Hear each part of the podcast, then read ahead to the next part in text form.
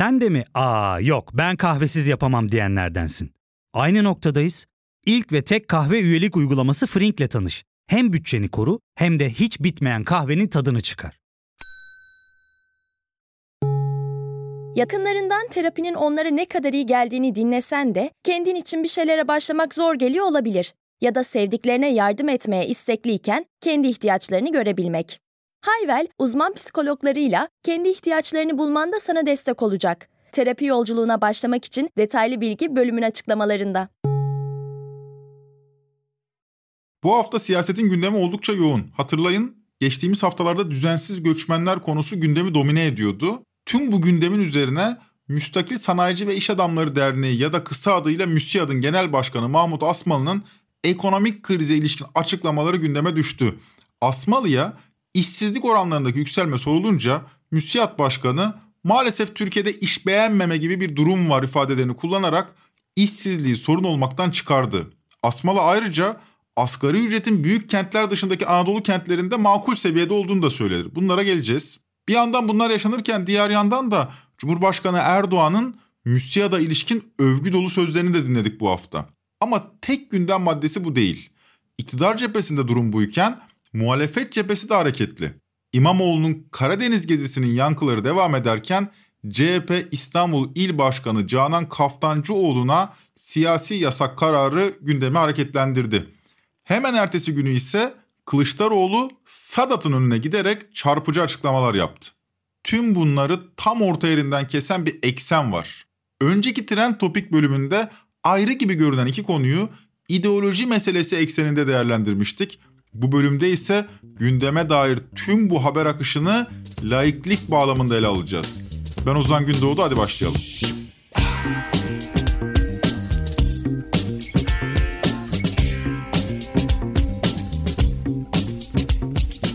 Her ayın 10'unda olduğu gibi bu 10 Mayıs'ta da 2 ay öncesine ilişkin işsizlik verileri TÜİK tarafından yayınlandı. İşsizlik oranı %10.7'den %11.5'e yükseldi. Verilere göre Mart ayı itibariyle 3 milyon 894 bin kişi son 4 hafta içinde iş aradı ama bulamadı. Düşünün üstelik enflasyonun %70'e dayandığı bu ortamda bir de işsizliğin artması tedirginlik yaratıyor. Müsiyat Başkanı Mahmut Asmalı'dan da gündeme düşen çarpıcı bir açıklama geldi. Asmalı, verilerin açıklandığı gün Bloomberg'e bağlandığı klasikleşen iş beğenmiyorlar çıkışını yaptı ve sözlerine şöyle devam etti. Ee, esasen Türkiye'de çalışmak isteyen e, herkese iş var. Bizim birçok üyemiz, birçok e, efendim sanayicimiz e, vasıflı vasıfsız eleman aradıklarını söylüyorlar. E, maalesef Türkiye'de iş beğenmeme gibi bir sorun var. Dolayısıyla artık insanlarımız emek yoğun işlerde çalışmak istemiyor. Oysa asgari ücret hani İstanbul, Ankara gibi büyük şehirlerde özellikle kira fiyatları ve diğer e, maliyetlerden dolayı belki e, çok cazip olmayabilir ama Anadolu'nun birçok yerlerinde dolayısıyla hala asgari ücret noktasında çalışanların kira derdinin maliyetlerinin az olmasından dolayı biraz daha rahat yaşayabileceğini düşünerek e, buradaki işlerin de tercih edilmediğini görüyoruz. Yani Türkiye'de sanayi çarklarımızın bu kadar iyi işlediği, üretimimizin bu kadar arttığı, ihracatımızın bu kadar geliştiği böyle bir ortamda işsizliğin biraz daha geri gelmesi gerektiğini düşünüyoruz. Asgari ücretin de büyük kentler dışında makul seviyede olduğunu ima ediyor Mahmut Bey. Üstelik iktidarın ekonomi politikalarında destekliyor, başarılı buluyorlar. Gözleyebildiğim kadarıyla müsiyat bu konuda özel bir yerde konumlanıyor. Başka kimse desteklemiyor çünkü hali hazırdaki ekonomi yönetimini. Zaten Tayyip Erdoğan da MÜSİAD'ın 9 Mayıs'ta gerçekleşen 32. yıl dönümü etkinliğinde kurumu öve öve bitiremiyor. Sadece ekonomi ve siyasette değil, mazlum ve mağdurlarla dayanışmada da MÜSİAD hep öncü bir rol üstlenmiştir. Sizler veren elin alan elden üstün olduğu inancıyla ülkemizin sınırlarını aşan yardımlar yaptınız. Kazancınızı çalışanlarınız yanında ihtiyaç sahipleriyle de paylaşarak iş dünyasına örnek oldunuz. Dürüstlüğünüz ve güvenilirliğinizle dünyanın bir ucunda milletimizi en güzel şekilde temsil ettiniz. İşte Suriye'nin kuzeyinde olduğu gibi biriket evlerde 600-650 biriket evin orada inşa edilmesi sizin attığınız bu güzel adımlardan bir tanesidir. Tabii bu rakamı daha da yükseltebilirseniz bizleri çok daha mutlu edersiniz. Hedef en az 100 bin biriket evi orada inşa etmek. Helalinden kazanma hassasiyetinizde asırlara sari ahilik geleneğimizi sizler ihya ettiniz. Daha pek çok örneğini sayabileceğimiz bu erdemli tavırlarınızdan dolayı her birinizi tebrik ediyorum. Bu kadar övgüye Masar ne iş yapıyor olabilir müsiyat? Buraya geleceğiz. Ama önce bir de Süleyman Soylu'ya kulak verelim. İçişleri Bakanı Soylu da sığınmacılar gündemi üzerinden yaptığı yorumda 1 milyon sığınmacının geri gönderilmesine en çok iş insanlarının karşı çıktığını TGRT yayınında daha birkaç gün önce şöyle dile getirdi. Hadi şimdi 1 milyon gidecek. Biraz sonra konuşacağız. Evet. İlk önce kim isyan edecek biliyor musun? Türkiye'deki iş insanları. Biz hazırladık Sayın Cumhurbaşkanımızın talimatıyla. O- Ona da geleceğiz biraz sonra konuşacağız. Evet, evet. Kim isyan edecek mi? Aman aman aman aman aman. Zaten Tayyip Erdoğan da MÜSİAD'ın 32. kuruluş yılı etkinliğinde sığınmacı meselesine ilişkin söylemini yine değiştirmişti. Bu kez onlar kovacak biz kovmayacağız demişti. Bunca veri akışını nasıl analiz etmek gerek? Tüm bunlar ne anlama geliyor? Doğrusu tümüyle katıldığım bir yorumu sizlerle paylaşmak istiyorum.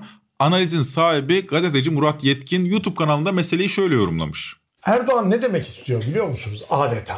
Adeta müsiyat hitabında diyor ki madem işinize yarayan sığınmacılar kalsın istiyorsunuz bizim maliyet üretim maliyetini düşürmek işte onları kayıtsız belki de çalıştırmak istiyorsunuz o zaman işinize yaramayanların masrafını da siz üstlenirsiniz. Hem de ben de böylece muhalefetin baskısından kurtulurum. İşe yaramayanları göndermiş olurum. İşe yarayanları da siz tutarsınız ama işe yaramayanların Suriye'ye gönderilmesinin masrafını da siz üstlenirsiniz.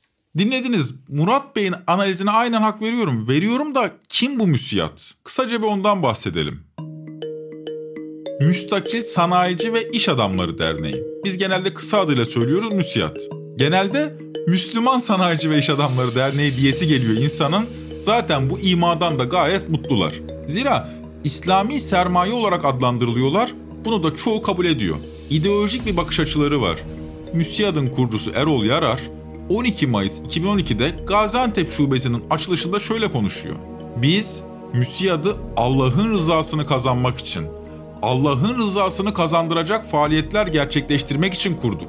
Bu dünyanın servetinin Müslümanların elinde bulunması ve yoksulun zengin olması için çalışıyoruz.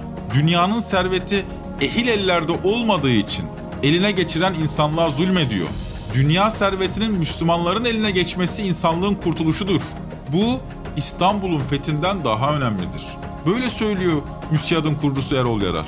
Dünya servetinin Müslümanların eline geçmesi için uğraşıyor uğraşmasına da bu yine Müslümanların ucuz emeği üzerinden zenginleşerek oluyor. Şimdi size bir doktora tezinden bahsetmek istiyorum. İlginç bir çalışma.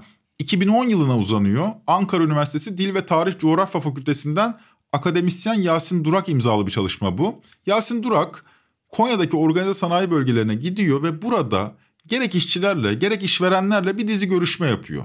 Çalışma rejimini gözlüyor ve bunu Emeğin Tevekkülü adlı kitabında okuyucuyla buluşturuyor. Araştırdığı temel konu dini örgütlenmelerin veya dini değerlerin çalışma rejiminde nasıl bir sonuç doğurduğu üzerine. Merak edenler için kitap iletişim yayınlarından çıktı. Kitabın yazarı Yasin Durak'a bu bölüm için sermayenin dini imanı olur mu diye sorduk. Cevabı ilginçti. Sermayenin değil ama diye başladı. Kendisine bir kulak verelim. Şunu söylemek kesinlikle önemli. Emek denetiminde kullandığı çeşitli kalıpların ve işte sömürü ilişkisini kurduğu biçimin, emeği örgütleme biçiminin dini imanı olabilir. Yani emekle kurduğu ilişkide sermayedarların dindar karakteristiği gayet belirleyici olabilir. Hani sömürünün e, şekillenişinde ve rıza üretiminde, emek denetiminde, hatta işçi bulmada ya da işçi çıkarmada bu gibi hatta iş kazalarına karşı durumlarda, güvencesiz çalıştırmada tüm bunlarda mesela hukuki bir düzenek kurmak yerine gayet kültürel ve dini düzeneklere başvuruyor olabilir. Dolayısıyla özellikle 20 yıl öncesine kadar hatta 30 yıl öncesine kadar pek bahsedilmeyecek ölçüde Türkiye'de emek denetiminde bu türden kalıplar öne çıktığından beri evet sermayenin dininden, imanından bahsedebiliyoruz. Son derece kritik bir analiz yapıyor Yasin Durak. Son 20-30 yıldır diyor. Çalışma rejiminde işçi üzerindeki hukuki denetim zayıflıyor. Bunun yerine kültürel denetim ağırlık kazanıyor. Burada kültürel denetimden kasıt aslında dini bir altyapısı olan kültürel bir denetim. Yani sigorta sendika gibi formel kurumlar tasfiye edilirken günah haram dairesi içinde çözülüyor işler. Patron da işçi de belki aynı cemaatin, tarikatın üyesi oluyor ya da sadece Müslümanlık üst başlığında işçi ve işveren arasındaki ilişkiyi dini değerler denetliyor. Yani günün sonunda işçinin geleceği, işçinin hakkı, hukuku, işverenin dini vicdanına kalmış oluyor. Sigorta yok, sendika zaten yok. Peki ücretler? Ücretler de son derece düşük. Verilen maaşlar sadaka kabiliğinden veriliyor. Hele ki sığınmacı işçilerden sonra. İyi de koskoca iş insanları akraba eş dost ilişkileriyle mi çalışıyor diye sorabilirsiniz. MÜSİAD'ın TÜSİAD'dan farkı da burada. TÜSİAD az sayıda çok büyük ölçekli işletmelerden oluşurken MÜSİAD çok sayıda küçük ve orta büyüklükteki işletmelerden yani KOBİ'lerden oluşuyor. Büyük ölçekli işletmeleri informal kültürel denetimle mesela dini çerçevede yönetmek mümkün değil. Bu nedenle büyük ölçülü üretim üslerinde işler daha formel ilerliyor. Fakat KOBİ'lerdeki üretim yine büyük ölçüde ucuz ve esnek emeğe dayanıyor.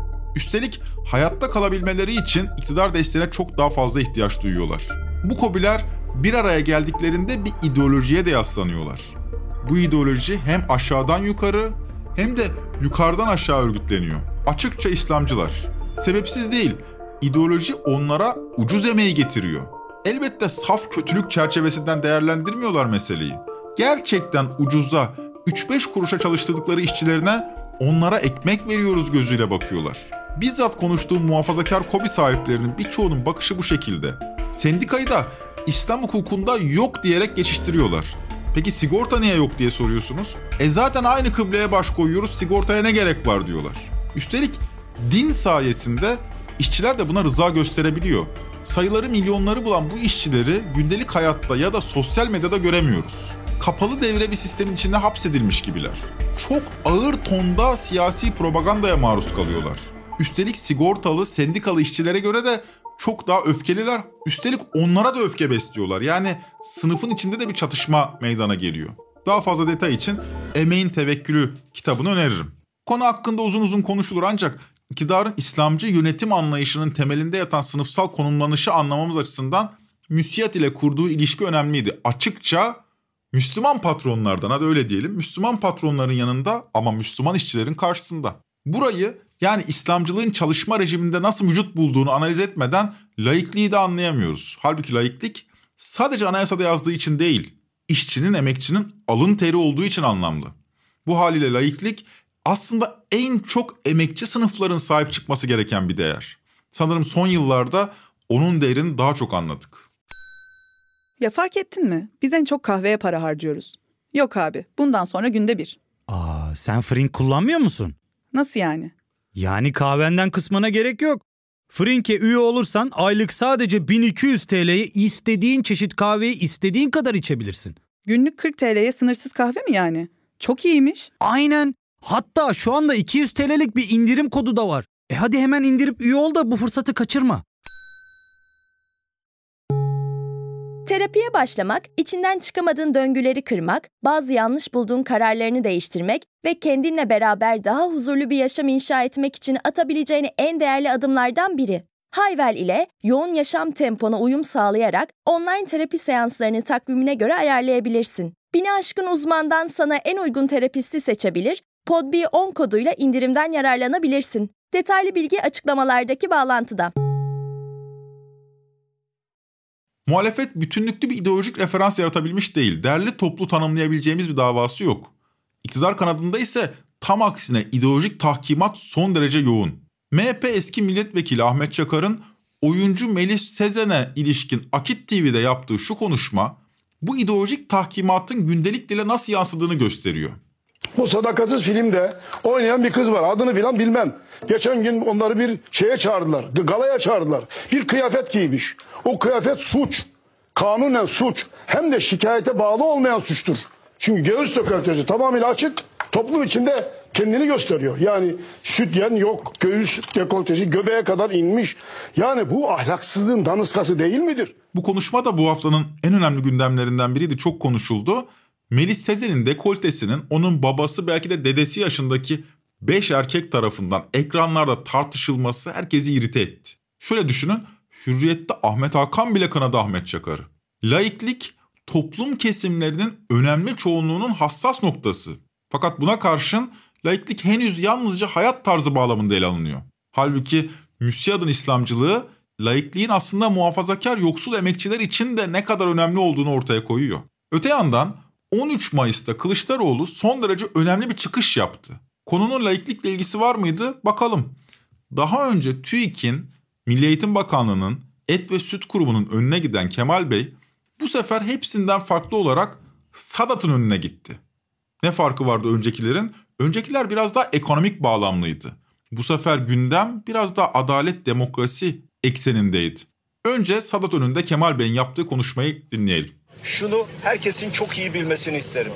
Cumhuriyet Halk Partisi demokratik yollarla bu ülkede seçimin yapılması için her türlü çabayı gösterecektir. Sadat gibi kuruluşlar kim olursa olsun seçimi gölgeleyecek, seçimin güvenliğini sarsacak herhangi bir şey olursa sorumlusu burasıdır ve saraydır. Bunu bütün Türkiye'ye halkımıza açık ve net ifade ediyorum.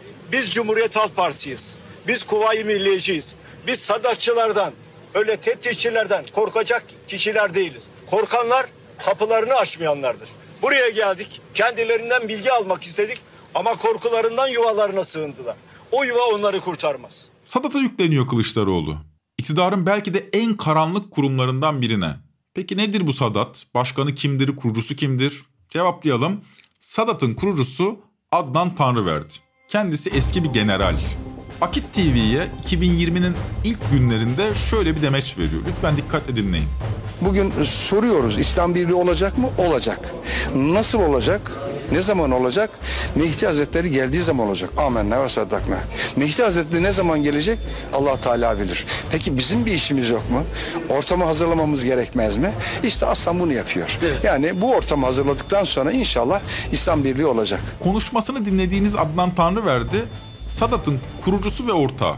Sadat ise askeri eğitim hizmetleri veren bir şirket evet. Askeri eğitim hizmetleri veriyor. Yani bir grup insanı silahlı bir eğitime tabi tutuyor. Şirketin sitesinde suikastten sabotaj eğitimlerine kadar türlü paketler mevcut. Arzu eden askeri birlikler Sadat'tan bu eğitim hizmetini alıyor. Adnan Tanrıverdi aynı zamanda 17 Ağustos 2016'dan yani 15 Temmuz'dan bir ay sonradan 2020 yılına kadar Cumhurbaşkanı'nın baş danışmanlığını yapıyor. Biraz önce dinlediğiniz Mehdi'ye hazırlık yapıyoruz açıklamasının gündem olmasının ardından görevinden istifa etti. Ancak Sadat ile iktidar arasındaki ilişki şaibeli olarak devam etti. Hatta bu konu Sedat Peker tarafından da ele alındı. Peker yayınladığı 8. videoda El Nusra'ya resmi bir kurum silah gönderemezdi. Burada Sadat devreye girdi. Sadat aracılığıyla bölgede El-Kaide uzantılı El Nusra'ya silah gönderildi ben de şahidiyim diyor. Kıymetli kardeşlerim MİT tırları yakalandıktan sonra benim kendi kafamda şöyle bir şey oluşmuştu. Biz oraya hem toplumun duygularını yükseltmek hem de oradaki kardeşlerimize yardımcı olmak için bayır bucak Türkmenlerine, diğerlerine nedir? İnsansız hava aracı, işte kıyafetler. Ama çok fazla sayıca bunlar oradaki tüm savaşçılara yetecek kadar telsizlerden tutun çelik yeleklerden onlar bunlar tırlarca. Bu projeyi düşündük. O milletvekili arkadaşımızla da konuştuk. O milletvekili arkadaşımız da düşünceyi aldı. iletmesi gereken yerleri iletti. Tamam. Sonra dediler biz ek tırlar verelim. Bizim tırlar Sedat Peker yardım konvoyu diye gidiyor. Bütün hepsi tüm ekipmanları yolluyoruz. Ama benim adıma giden diğer araçlar var. Onlar da başka yerdeki işte Türkmenlere gidiyoruz diye biliyoruz ama biz o araçların içinde ne olduğunu bilmiyoruz. Ya bilmiyoruz dediğim biliyoruz da silah var yani saf çocuk değiliz. Bu da normal. Ama bu MİT tarafından organize edilmiyor. Askeriye tarafından da organize edilmiyor. Bu Sadat tarafından organize ediliyor. O Sadat'ın içerisinde bir ekip tarafından. Ama benim adıma gidiyor. İşte işlem yapılmıyor, kayıt yapılmıyor, direkt geçiş yapılıyor. Ya bakıyorum böyle Şimdi Türkmenler her yerden videolarla teşekkür ediyorlar. Aracı aldık, aracı aldık. Ya bir iki tanesi böyle da Arapça konuşuyorlar. Ya sonra bizim o Türkmen arkadaşlardan biri dedi ya bunlar El Nusracı dedi. Bizim diğer arkadaşlar da bana diyor ki ya bu gidenler El Nusra'ya gidiyor diyor. Evet benim üzerimden gidiyor. Samimi yapıyorum. Ama ben yollamadım. Sanatçılar yolladı. MÜSİAD'ın krize ilişkin yaptığı açıklamalardan tutun, oradan Melih Sezen'in dekoltesine, oradan Sadat'a kadar her yol bize siyasi İslam'ın bir rejim haline büründüğünü gösteriyor. Bu rejime de derli toplu bir karşı çıkış gerekiyor. Salt popülizm yetmiyor. Sadece laiklik demek de yetmiyor elbette. Yoksul sınıfları kuşatan İslamcılık bu sınıfların rızasını alarak hegemonyasını inşa ediyor. O halde muhalefetin bu yoksul sınıflara ulaşması gerekiyor. Burada da sınıf siyaseti önem kazanıyor. Buraya kadar siyasal İslamcılığın hem çalışma rejiminde hem hayat tarzında yarattığı tahribatı ele alan iki örnek sunduk sizlere. Biri müsiyat ve iktidar arasındaki ilişkiydi. Diğeri ise Melis Sezen üzerinden kadın düşmanlığıydı. Bir de hepimizi tedirgin eden bir silahlı kontrgerilla örgütü Sadat'tan bahsettik. Başkanının Mehdi için hazırlık yaptığı, bunu yaparken de Cumhurbaşkanı'nın baş danışmanı olduğu bir örgütten bahsettik. Fakat unuttuğumu zannetmeyin. Şimdi belki de en önemli meseleye geliyoruz. Konumuz, konumuz adalet. Konunun öznesi CHP İstanbul İl Başkanı Canan Kaftancıoğlu. Canan Kaftancıoğlu'nun 2011 ile 2014 yılları arasında attığı tweetler 2019'da dava konusu haline geldi. 12 Mayıs'ta ise en üst mahkeme konumundaki Yargıtay Kaftancıoğlu'na verilen 4 yıl 9 aylık cezayı onayladı. Henüz Yargıtay'ın kararı Kaftancıoğlu'na tebliğ edilmedi ama CHP kaynaklarından öğrendiğimiz kadarıyla muhtemelen Canan Hanım hapse girecek ve ardından çıkacak. Yani bir günlük bir süreç yaşanacak. Girip çıkacak. Fakat bu ihtimal için muhtemelen dediğimizin altını çizelim.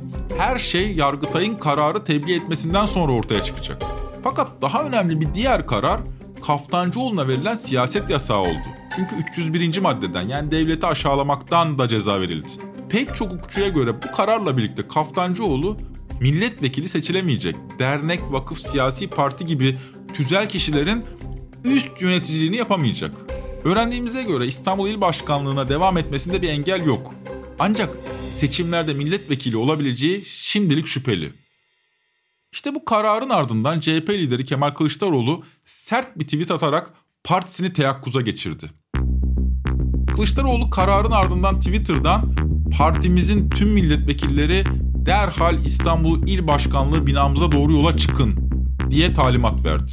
Kendisi de birkaç saat sonra İstanbul İl Başkanlığı'nın önünde toplanan partililere şu konuşmayı yaptı. Yönetenlere, yönetene, Erdoğan'a sesleniyorum. Erdoğan sen iki yüzlüsün. Sen fırsatçısın. Sen bir zorba ve bir manipülatörsün. Ama zulmün, küstahlığın artık son buluyor. Söyleyeyim Erdoğan yaklaşan gök gürültüsünü duyuyor musun? Bu gürültü mahallelerini sığınmacılara sattığın insanlarımızın gürültüsüdür. Bu gürültü aç bıraktığın emeklilerimizin gürültüsüdür. Bu gürültü elektriğini kestiğin 4 milyon insanın karanlıktaki sesidir. Milyonların acısının sesidir bu. Kulaklarında çınlayan ses. Kılıçdaroğlu beklendiği üzere sert konuştu. Ben de bizzat orada CHP il başkanlığındaydım. Kılıçdaroğlu doğru bir zamanlama ve doğru bir tonla yaptığı konuşmayla partisinin moral motivasyonunu topladı. Canan Kaftancıoğlu'na en üst perdeden sahip çıktı. Konuşmanın ardından partililerin duygu durumu değişmişti. Konuşmadan önceki duygu durumu son derece umutsuz, son derece mutsuzdu. Ancak konuşmadan sonra coşku giderek arttı. Bu haliyle konuşmayı CHP içinden değerlendirmek gerekir diye düşünüyorum. Fakat sadece bu değil, iktidar sertlik yanlısı tutumunu Gezi ve Kaftancıoğlu davalarında gösterdi. CHP lideri de bu haliyle resti görmüş gibi duruyor. Hem Salat'ın önünde yaptığı konuşma hem de partisinin il başkanlığı yaptığı konuşma böyle bir sürece hazırladığını gösteriyor partisini. İktidardan gelen taarruza karşı benzer güçte bir direnç merkezi oluşturmaya gayret gösteriyor Kılıçdaroğlu. Başarabilecek mi göreceğiz ama şunu vurgulayalım. Önümüzdeki haftalar ve aylarda Kılıçdaroğlu'nu daha çok konuşacağız. Bu bölümün öngörüsü bu olsun. Kılıçdaroğlu bu zamana kadar çok sert eleştiriliyordu. Ancak bundan sonra çok daha fazla gündem belirleyecek, liderliğini tahkim edecek. Sona gelelim. İslamcılık hakim olduğu coğrafyalardan hiçbirinde demokratik bir deneyim inşa edemedi. Son yıllarda İslamcılığın antidemokratik karakterinden Türkiye'de nasibini aldı. Kaftancıoğlu pizza değil yani herkesin sevdiği bir figür değil bunu kabul edelim. Ama adil olalım. Bundan 8 ila 11 yıl önce atılan tweetler 2-3 yıl önce dava konusu yapılıyorsa o halde bu davalar neden iktidar mensuplarına açılmıyor diye sorsak yanlış mı yaparız sizce? Mesela Fethullahçılar hakkında övgü dolu ifadeler ya da çözüm sürecinde PKK veya Öcalan hakkındaki iltifat dolu tweetleri karıştırsak iktidar kesiminde yargılanacak kimse mi bulamayız? Onlar yargılanmıyorsa neden Canan Kaftancıoğlu'nun aktif siyasetin içinde değilken, kimse tarafından takip edilmezken kendi kendine attığı tweetler bugün yargılama konusu yapılıyor? 2000'li yıllarda bir takım liberal aydınlar AKP'yi batı tipi bir muhafazakar demokrat parti olarak algıladı. Yani batıdaki Hristiyan demokrat partilere denk düşecek bir parti gibi düşündüler onu. Fakat gelinen noktada muhafazakar demokrat hayaller yerini otoriter bir yönetim anlayışına bırakmış durumda. 20 yılı aşkın iktidar koltuğunda geçirilen bu sürenin ortaya çıkardığı hakikat ise Türkiye İslamcılığının bir gelenek olarak demokrasiyle varoluşsal bir çatışma içinde olduğu. Bu bölümde size sunduğumuz bu örnekler rejimin ideolojik karakterini de ortaya koyuyor. Adalete duyulan özlem gerçekten nefesimizi kesmeye başladı. Hepinize sabır dilerim. Trend Topi Podbi Medya ile beraber hazırlıyoruz. Bir sonraki bölüme kadar din ve devlet işlerine ayırdığınız günler dilerim. Hoşçakalın.